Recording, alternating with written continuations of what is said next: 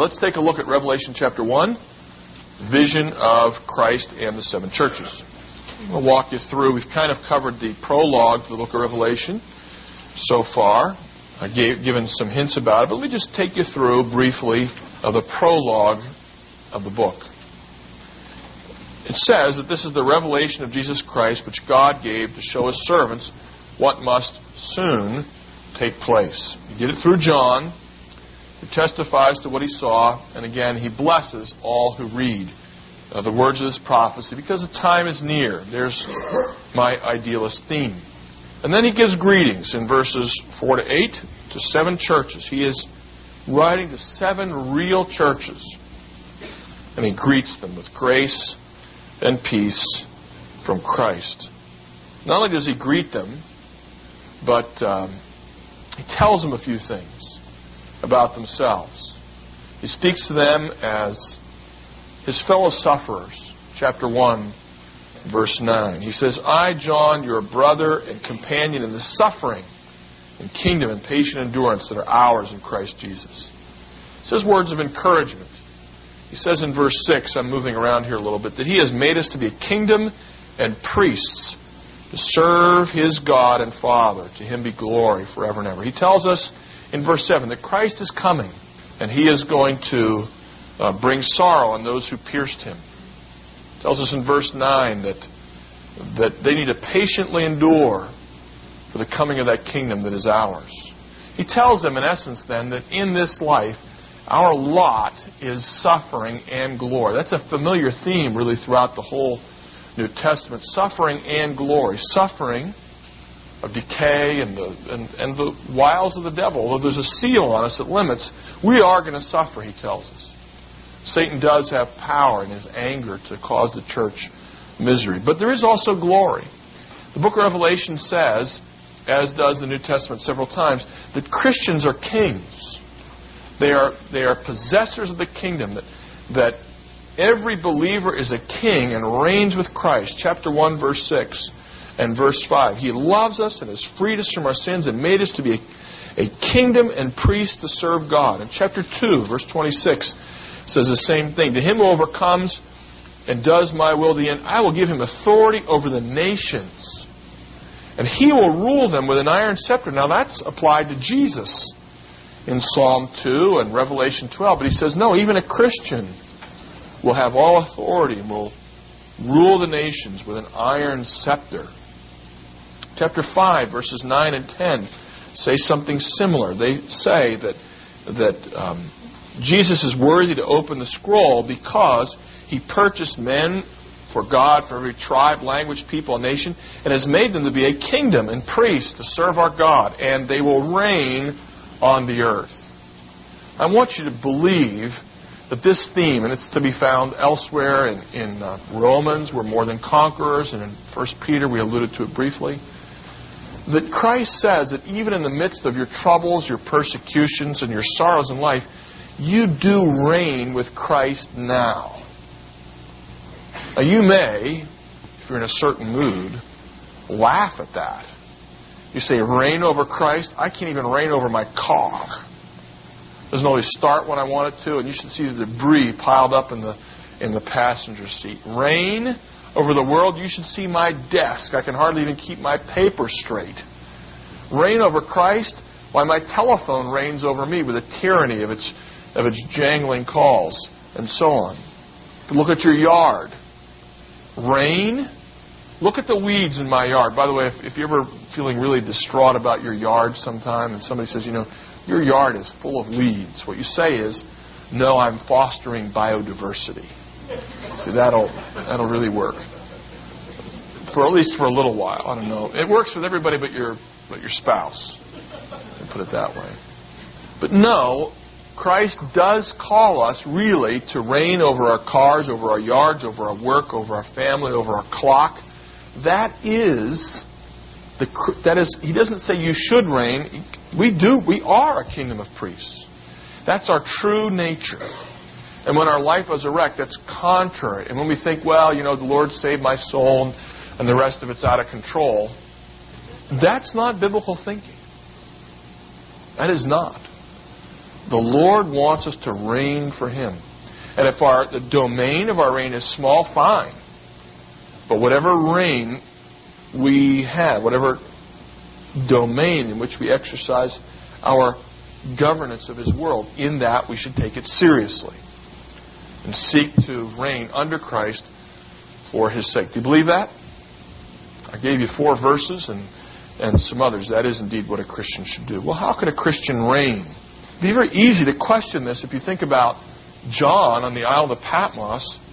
I mentioned briefly the fact that Patmos was a prison colony where laborers went to work themselves to death on the mines. There are different reports, actually, from ancient church history. Some people say the mines were all played out, others say they weren't. But it is pretty well agreed that when people went to Patmos, they usually died pretty fast within a few years after that. How could John say he reigns from Patmos? One fact is almost a perfect illustration of reigning even as one suffers.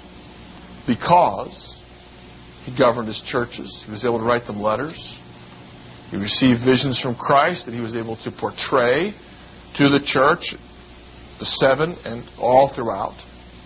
In other words, it's easy to lose sight of this in the pettiness of our daily tasks, inertia, opposition, sin, lethargy, and persecution.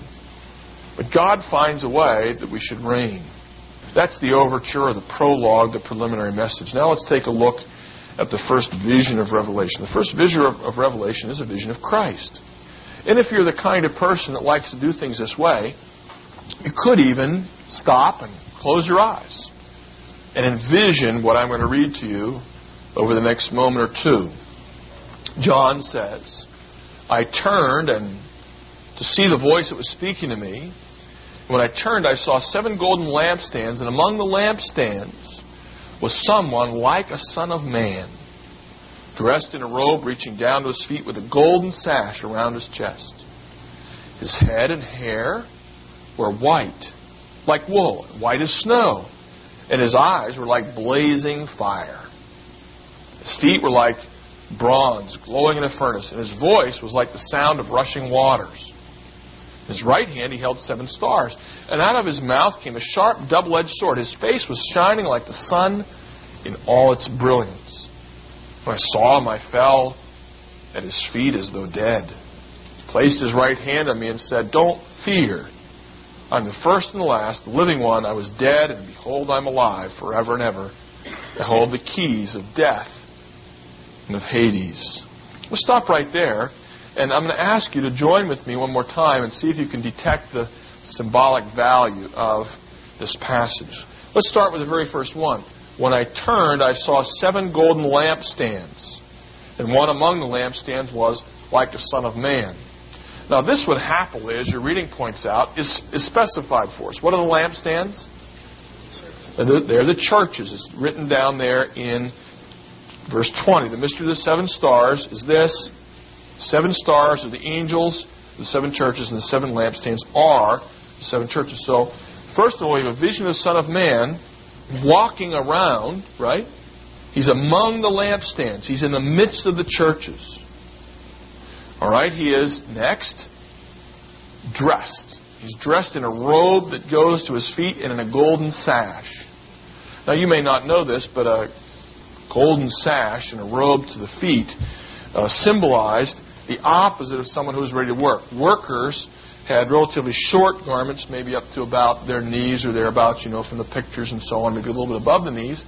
And uh, they often kept them kind of short. They had an undergarment underneath that they could tuck their outer tunic into when they were laboring.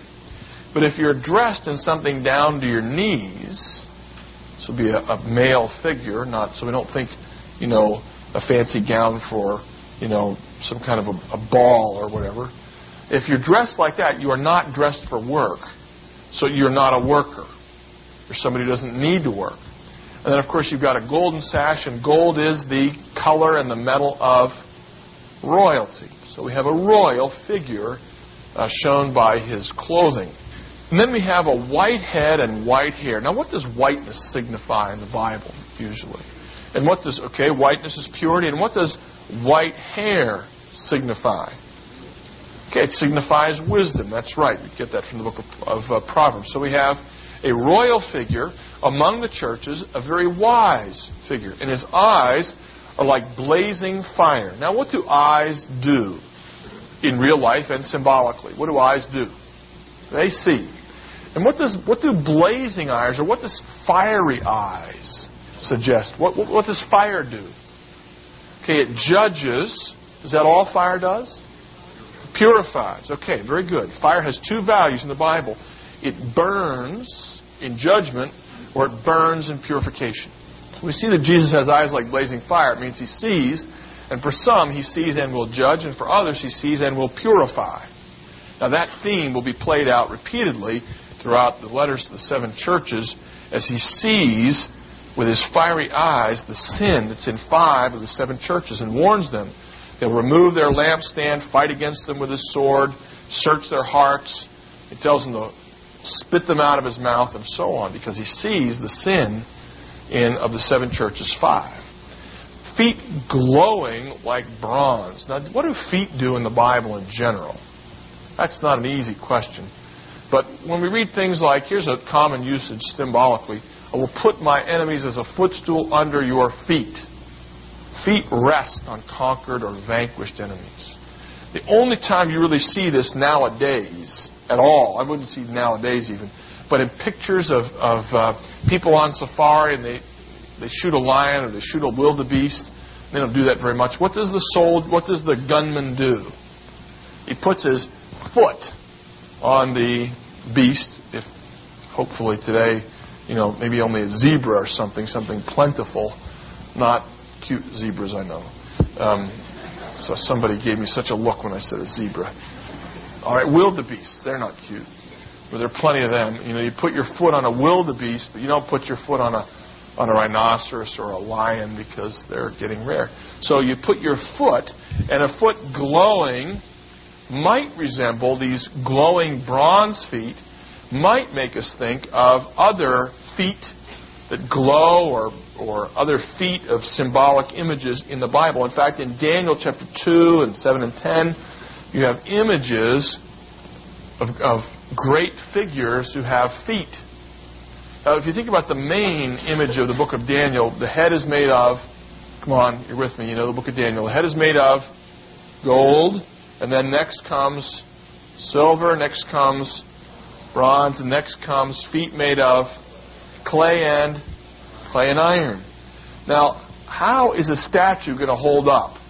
It's got gold at the top, one of the densest metals, and then silver, another very dense metal, and then a, a foundation of clay and iron. How's that going to work?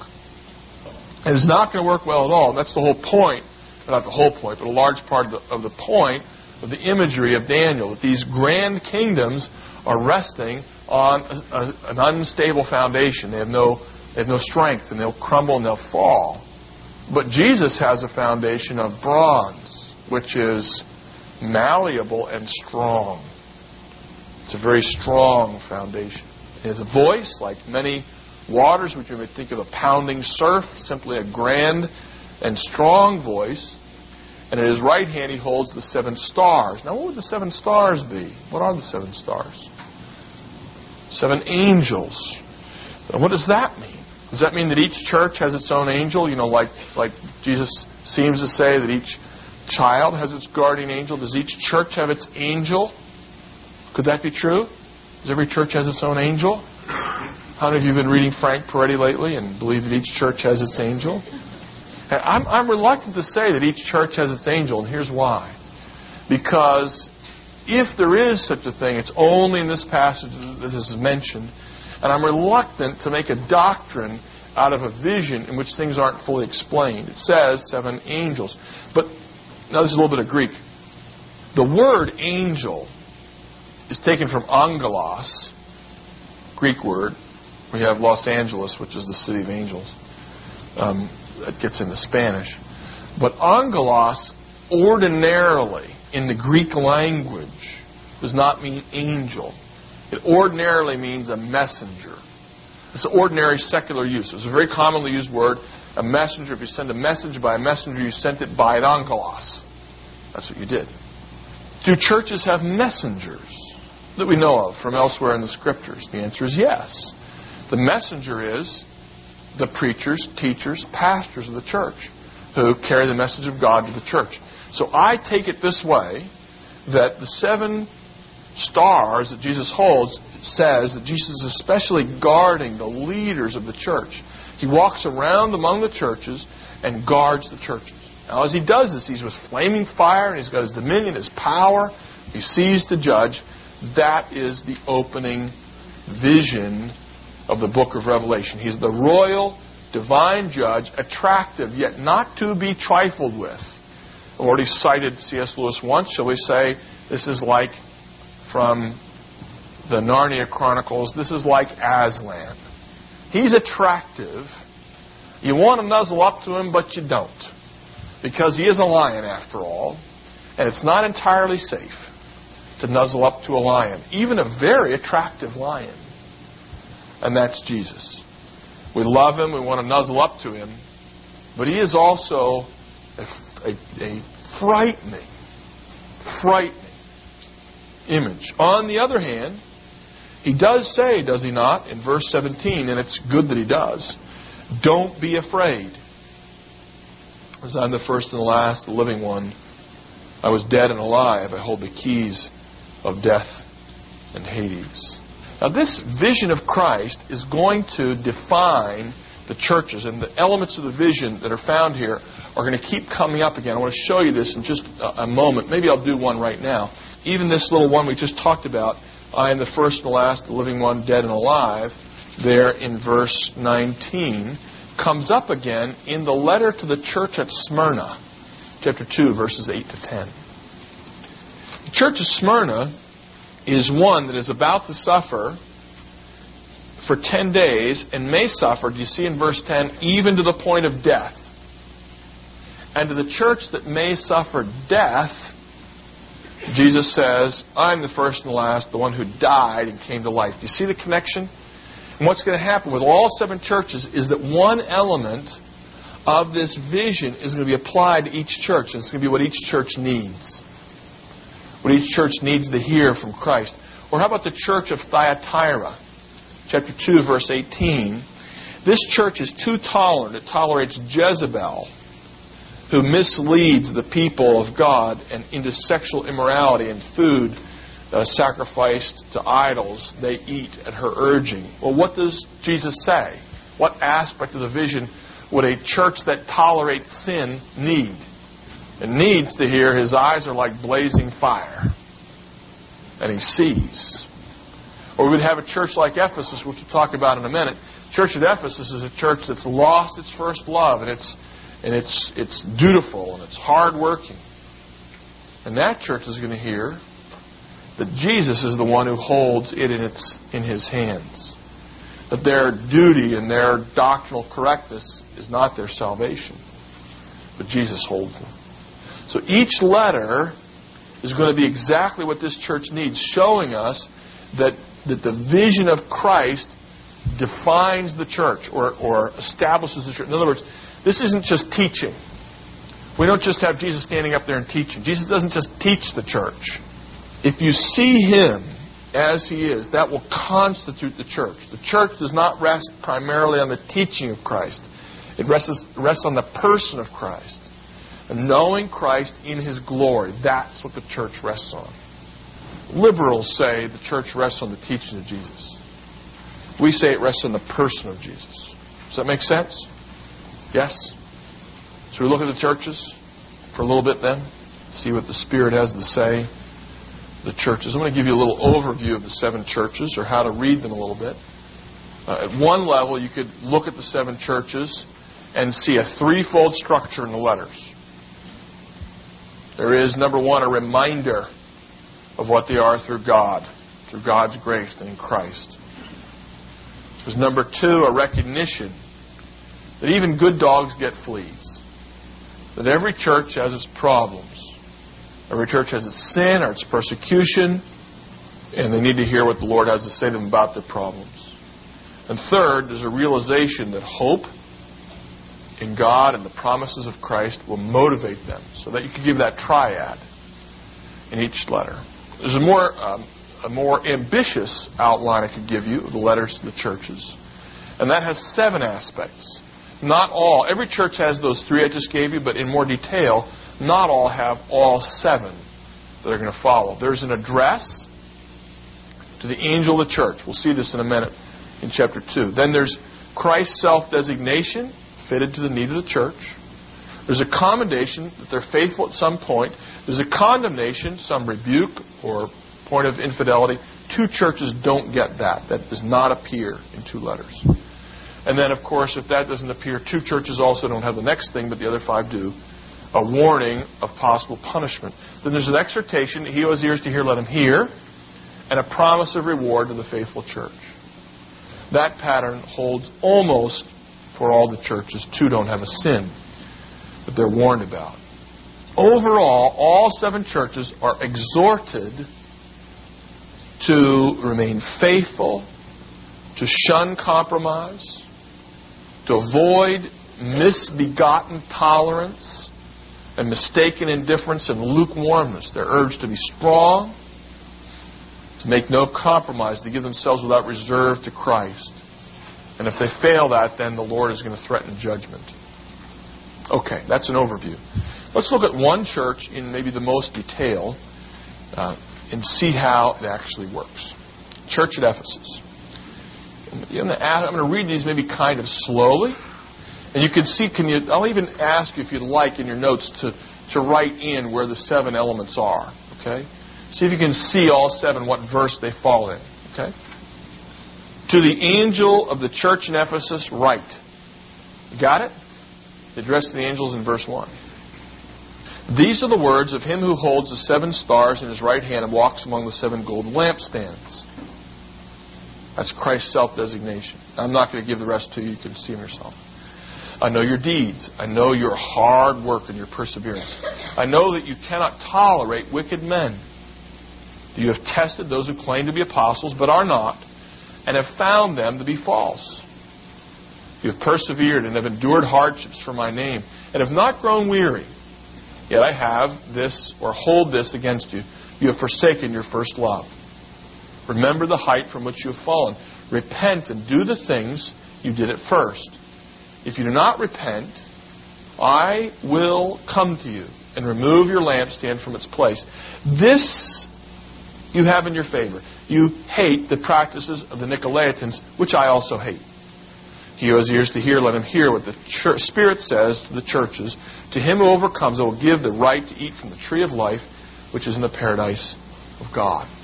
What's good about this church? What's commendable about this church? Did you see how long the commendation was? Yes.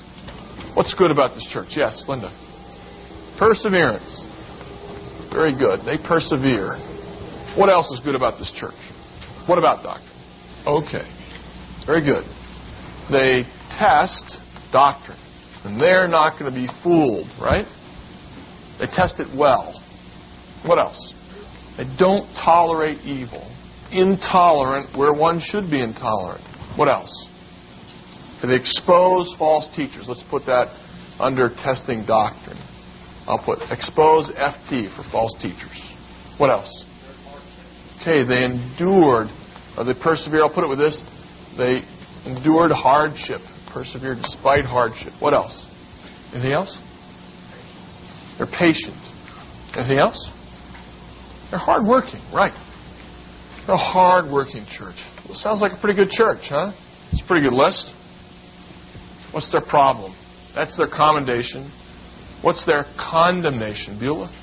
Fell away from their first love. What does that mean? Stop making Christ Lord of their lives. Let's take a look at this. Can you see, if you've listed this much, can you see that the self designation is just what this church needs? What does the self designation say? Who is Christ for this church, to this church? No, no, no. Look specifically what it says about Christ. Now, tell me exactly what it says. Don't paraphrase. Tell me what it says. It says, He holds the seven stars in His right hand and walks among the churches. So he holds. What does he hold? Who does he hold in his hand? He holds the messenger of that church. And he walks around among or within the churches and among that church, his presence. And that is exactly what this church needs because Jesus knows the hard work and the toil at Ephesus. They endure, they don't tolerate evil, they test those who call themselves apostles, but their virtues are more hard work than love at work. That's their problem. It's more hard work than love at work. They hang on. They hold out with a tough, sinewy rectitude and stoicism and dutifulness supplant love. So Jesus reminds them their life does not consist of their hard work, their dutifulness, their hatred of evil. Those aren't bad things, but that isn't the source of life. The source of life for a church is that Christ holds the church in its hands. They exist, they endure through Him, not through their ecclesiastical rigor. That's the point. Not against ecclesiastical rigor, mind you, but it's not the source of life. If you look at the commendation Jesus gives, He says, I know your work. Do you see it? I'm going to give you kind of a literal translation. I know your work. I know your toil. I know your endurance. See how hard they're working? They're working, they're toiling, they're enduring. They cannot tolerate evil. The Greek word there is, um, I'll just tell you, is bastazo, meaning uh, they can't bear it, they can't carry it. They won't, they can't stand it, but they don't, they won't carry it around. They, they can't bear it. Sort of a double entendre there. And they test those false apostles. Then he goes on to say, this doesn't show up in your translations you have endurance and you carry, and it's the same word. The word bastazo means bear or carry. He says you can't bear evil, but you do bear or carry on my name. And you work and you toil. There's two words, the word for toil is played with here too. You toil, the word is kopos, and then you, but you aren't toiled out. It's a verbal form, kopos again. Kopiao is the word. So he's, he's using little plays on words to to show how, we might say, how hard working they are. How they bear Christ. See it, but I'll go just a minute more. Um, they can't bear, they bear Christ's name, but they can't bear evil. It all sounds like bearing loads. Using all these words to signify loads that they bear and all the rest. Praises them, we didn't quite mention this, for their hatred of the Nicolaitans. What does that mean? hatred of the Nicolaitans. Hatred of the Nicolaitans is uh, down there in verse 6. It's not really quite specified, but the Nicolaitans come up again in chapter 2, verse 15. And it comes up in the context of Balaam teaching Balak to entice the Israelites to sin and commit sexual immorality. See that? 2:14 and 15. Remember Balaam? Remember what he was hired to do? What was he hired to do?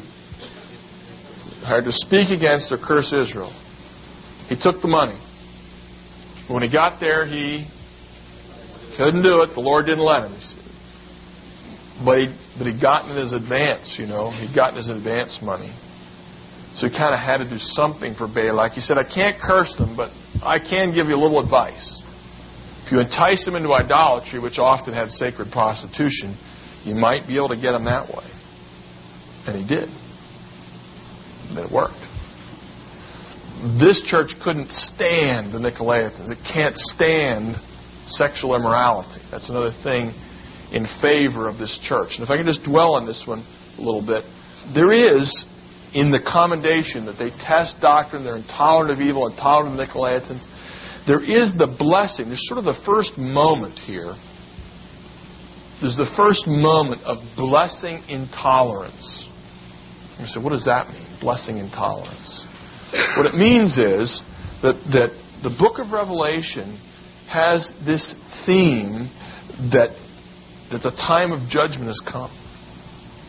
The day of punishing evildoers is here. The book of Revelation says, among other things in chapter 18 and 19, Hallelujah, for her smoke goes up forever. Do you know that passage? rejoicing in the death of the wicked. Now, how, what are we supposed to make of that? when do you rejoice in a victory? When I was I was on a church basketball team once, and our church basketball team had a total of about 12 able-bodied men to draw from. Some days the coach put in no subs. If he thought there was a chance to win, the, uh, the good players played all game. The truth is, we only had four good players, maybe three and a half even. And one day we were playing a team that had a thousand able-bodied men to draw from. At least that's what it seemed like.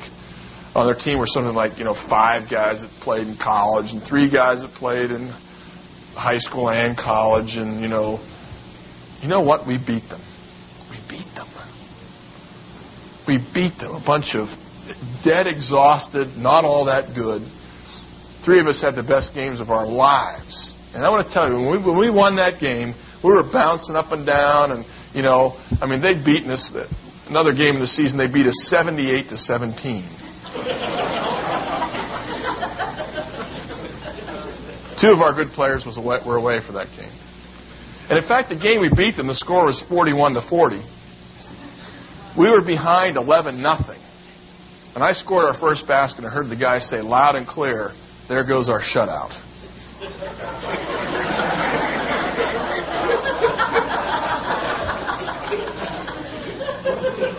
we beat him. We gloated. We beat him with one second to go.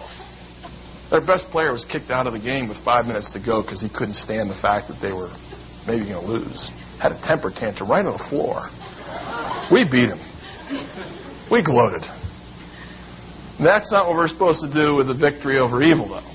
You also have gloating over victories, you know, like action movies.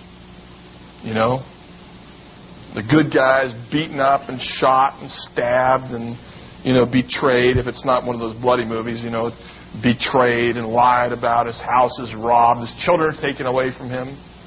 And then he goes on, you know, you know that style of movie. I don't really know about him, I've just heard about him. But then he goes on a rampage and he kills the bad guy. Yeah, I killed the bad guy. That's gloating too. We beat him. That's not the way in which a Christian celebrates the overthrow of the evil. But there is a place. The book of Revelation does say, Hallelujah, for her smoke goes up forever. It does say it. It does say it.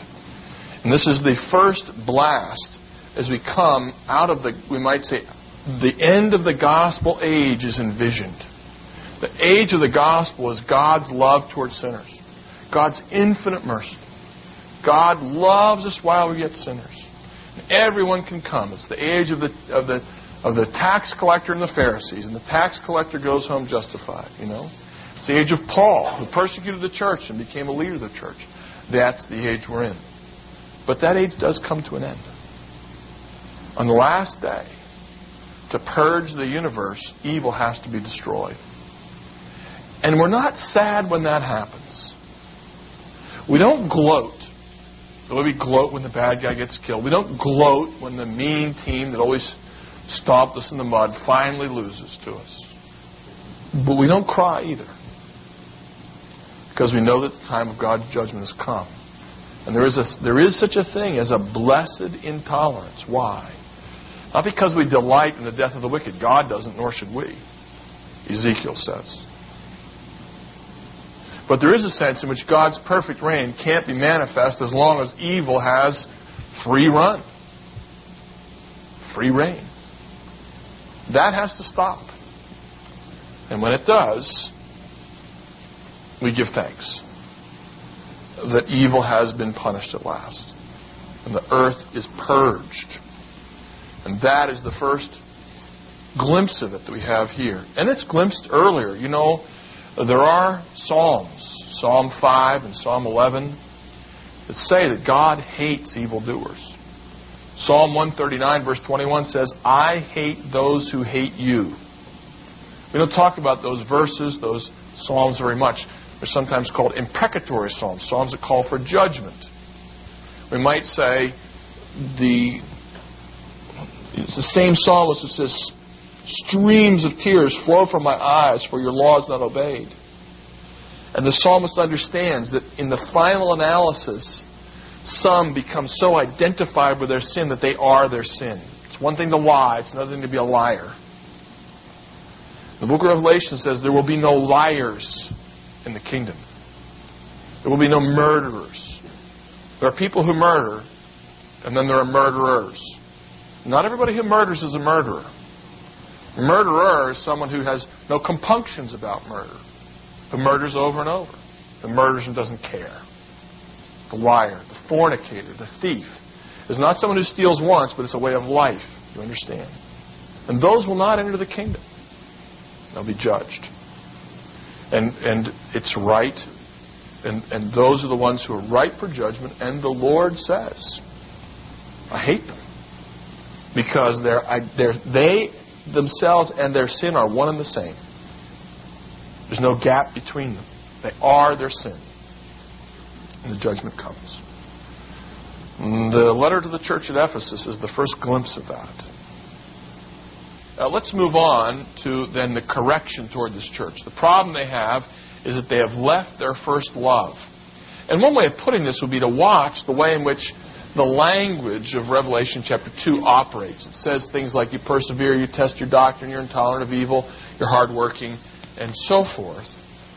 But what we miss is a passage like 1 Thessalonians 1 3, which says, We remember your work produced by faith, your labor prompted by love, your endurance inspired by hope in Christ Jesus.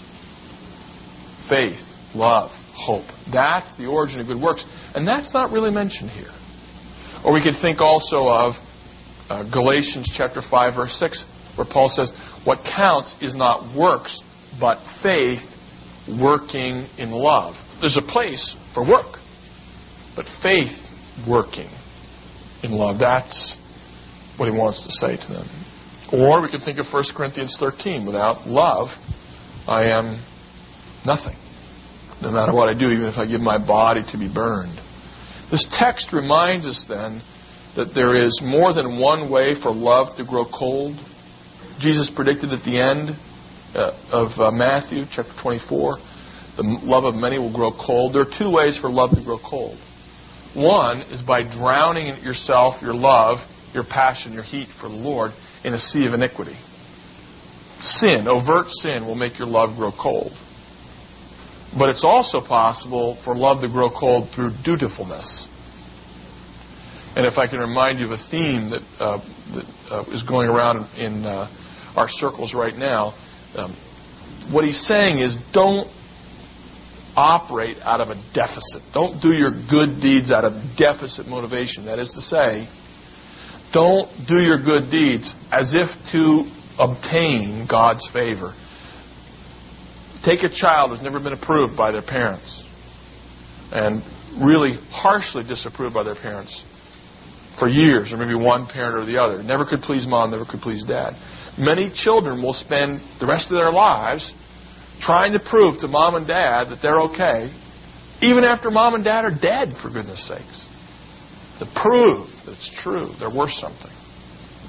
That's deficit motivation. And some Christians can operate at. You know, I've got to prove to God that I'm worthy. I've got to prove that He, you know, he, that He should love me. And that's not Christian thinking. That does not lead to peace and it doesn't lead to love with God. Good deeds don't win God's approval. God gives us His love when we repent and believe. We produce our good deeds because we're approved, because we belong to the family. We produce good deeds, not in order to gain. How can, how can a church get cold? Can you just do a little something with me, Bible knowledge, a little bit? Who started the church at Ephesus? Does anybody know? Apostle Paul. What other notable people spent time in Ephesus? Timothy was there. Letter of 1 Timothy. Timothy was in Ephesus. Apollos was there. Very good. Who else was there? If we think of Apollos, we often think of somebody else. A couple. Priscilla and Aquila. Right. Pretty good start. When were they there? What year? 60 AD, somebody whispers over here. Okay, it's probably a good number. Church probably started in the mid 50s, and Timothy would be there in the late 60s, and Apollos and Priscilla and Aquila throughout the 60s. What year are we in now? 95 AD, maybe? Now, from our perspective, looking back 1900 plus years, seems like the gap between 95 AD and 60 AD isn't very much. But go back from today, 35 years. It's pretty much. A lot, that's, that's a whole generation plus.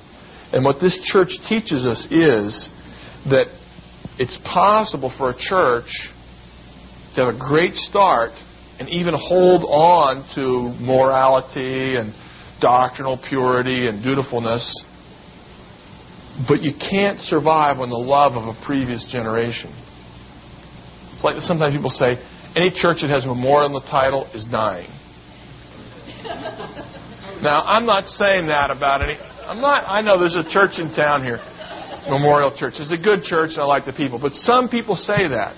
And here's why they say it because they say it's looking to the past. They're looking to the faith of somebody who ran before. I don't believe that every church, I'm just saying a church can't live, can't thrive on the faith of another generation. if you have a church, I'll put it this way, leave the word memorial out of it. If you have a church that talks about how great things were 30 years ago, you have a dying church. You can't rest on the faith of a previous generation. The doctrines, the deeds. Maybe those can continue, but not the love of a church. That can't happen. That's their problem. Okay, the exhortation is, He who has ears to hear, let him hear. And you see, even in that little promise, it also fits their need. He says, The one who conquers, that may be an appeal to their activism, but he then says, To the one who conquers, I will give to eat. Not you will earn the right to eat. I'll give it to you. That's the perspective. Well, let's do a quick survey of the rest of the churches, shall we? Do it in a few minutes because I'm going to just hit some highlights. The church at Smyrna, the church of Smyrna, I already uh, commented on at least briefly. Here's the self designation, chapter 2, verses 7 to 11, that Jesus is the Alpha and the Omega, the one who died and came to life again. If they face death, which they shall, verse 10 says, if they face death, they should remember that they serve a Lord who died and came back to life. That Jesus tells them that he knows their poverty. Church is poor, they're persecuted. Knows they must endure slander and persecution, even to the point of death. And they're not rebuked. It's an unrebuked church. It's a church that hears a promise. If they're faithful, they'll receive the crown of life and will not be hurt by the second death. Can I comment on that? Everybody's going to die once. But you don't want to die twice. Dying once is the death of the body. The second death is eternal death. So they die once, but not twice, if they're united to Christ. We'll move on quickly to the, to the churches that are rebuked, rebuked, take them kind of all at once. Church at Pergamum, Thyatira, Sardis, Laodicea. Here are their sins. They've all compromised. They have all compromised. Pergamum tolerated compromise regarding sex, sexual morality, and emperor worship. Chapter 2, 14 to 16, alluded to that briefly a minute ago. Thyatira has tolerated Jezebel, which also seems to be immorality. Sardis has fallen asleep and soiled its clothes. 3, 2, and 3. And Laodicea has lost its zeal and its awareness of its need of sin and grace. They think they're rich and they don't need any, any help. Those are all churches that have fallen or failed. Let's take a look at how, just to highlight here, how Christ's nature defines the church. Okay? Pergamum, chapter 2:12. The self-designation is the words of him who has the sharp two-edged sword. Now that sharp two-edged sword is a sword that cuts. It cuts both ways. It judges. Later on in Revelation, we're going to have Jesus appearing chapter 19, with a sword, two-edged sword coming out of his mouth to slay his adversaries. What he's saying to this church is, you may be treated like one of my adversaries, judged by me. All right, what's their problem? It leads to this puzzling reference to Balaam and the Nicolaitans. Now, we already talked about Balaam uh, leading the people to sin and the Nicolaitans' um, immorality, sensuality. The church also seems to be uh, compromising with regard to emperor worship. Look at the end of verse 15. Uh, no, I've lost it. Um, no, 14. You have people holding the teaching of Balaam who taught Balak to entice Israelites to sin by eating food sacrificed to idols and by committing sexual immorality. Now, that little reference to food sacrificed to idols, do you know that from anywhere else in the Bible? In the New Testament? Okay, 1 Corinthians and Romans 14, right? 1 Corinthians 8 and Romans 14. What does Paul say about eating food sacrificed to idols there? He says it's okay. Wait a minute. Let's let's hone that a little bit. He says it's okay if okay if it doesn't cause your younger bro- your your uh, your weaker brother to sin. And for example, one of the bits of advice he gives, very practical counsel, is if you're ready to eat a shish kebab, right, and just you're ready to bite into that steak or that shish kebab, and, and just before you bite, somebody says, "By the way, got this in the offered to idols section of the meat freezer." Okay. And you know, just as you're ready to bite in, you say, you know, I think I'm a vegetarian today. I think I'll just chow down on, you know, on those, uh, you know, red tomatoes and and uh, pineapple and and uh, onion rings and and uh, maybe make a meal out of that. Why? Because if it's enough of a problem that you're in somebody's mind that your brother mentions it to you, that proves that he's not quite sure. And if he's not sure and may think that, you know, we're pulling one over on God, then it's a sin. Because the principle is, even if it isn't a sin, if you think it's a sin, if you think you're pulling one over on God, that's a sin. Okay? Right? Everybody knows that.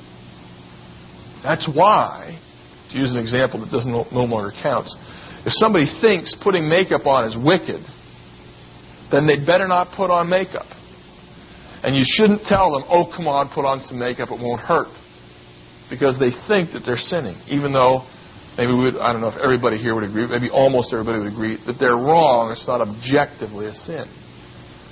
Somebody's going to come up to me after class and tell me. Woman's adornment should be in the beauty of holiness and so on. I agree with that. Let's just suppose. All right. But by now, things have changed. And by now, the stakes are raised when, no pun intended, when when First Corinthians and Romans were written, it was in the 50s, before systematic persecution of Christians had started. Before you could be persecuted just for being a Christian. Before the emperor said, bow or die. And now the day has come when even the tiniest hint that you're willing to participate in the system of emperor worship, even the tiniest hint is intolerable. Even buying food that was offered to an idol, which is nothing, an image of the emperor, who is only a man, but even that much participation, because the issue is joined, should not be allowed. There is a time for extreme measures, for no compromise. And Jesus says, Repent, lest I come and fight against you. And what he says is, if you want to avoid war with Rome by compromise, you will avoid war with Rome, but you won't avoid war. You'll get it from me. If you don't fight with Rome, you'll fight with me. Better to face the sword of Rome than to face the sword of God. And I want to tell you, that's something that I think our church needs today.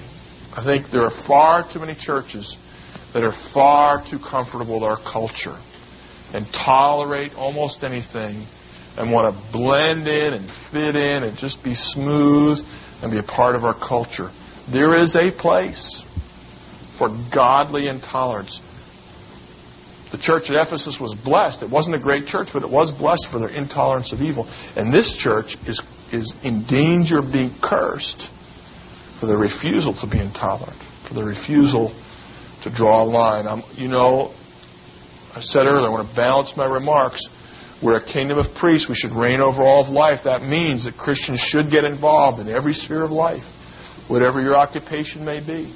A lot of you are training for ministry. A lot of you are not. And, and you know you're out there, you're teaching in the schools, and you're politicians, or you're working for the utility companies, or You know, you're out there as a policeman or whatever it is, in, you know, newspapers or managing a company or whatever the case may be, maybe a lawyer. You should do that for the Lord. I'm not advocating world flight, but I am advocating a refusal to fit in too much because I think that's what Christ is teaching. Church of Thyatira, chapter 2, verses 18 to 29, has similar sorts of problems. They tolerate a wicked woman. They're failing to test her teaching. Therefore, Jesus says he is one who has eyes like blazing fire and feet of burnished bronze, as if to crush them under his feet.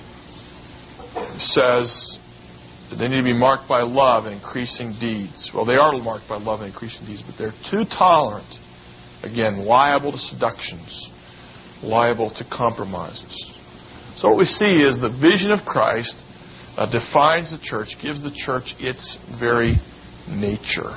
That's what Revelation chapter 1 and 2 and 3 are all about.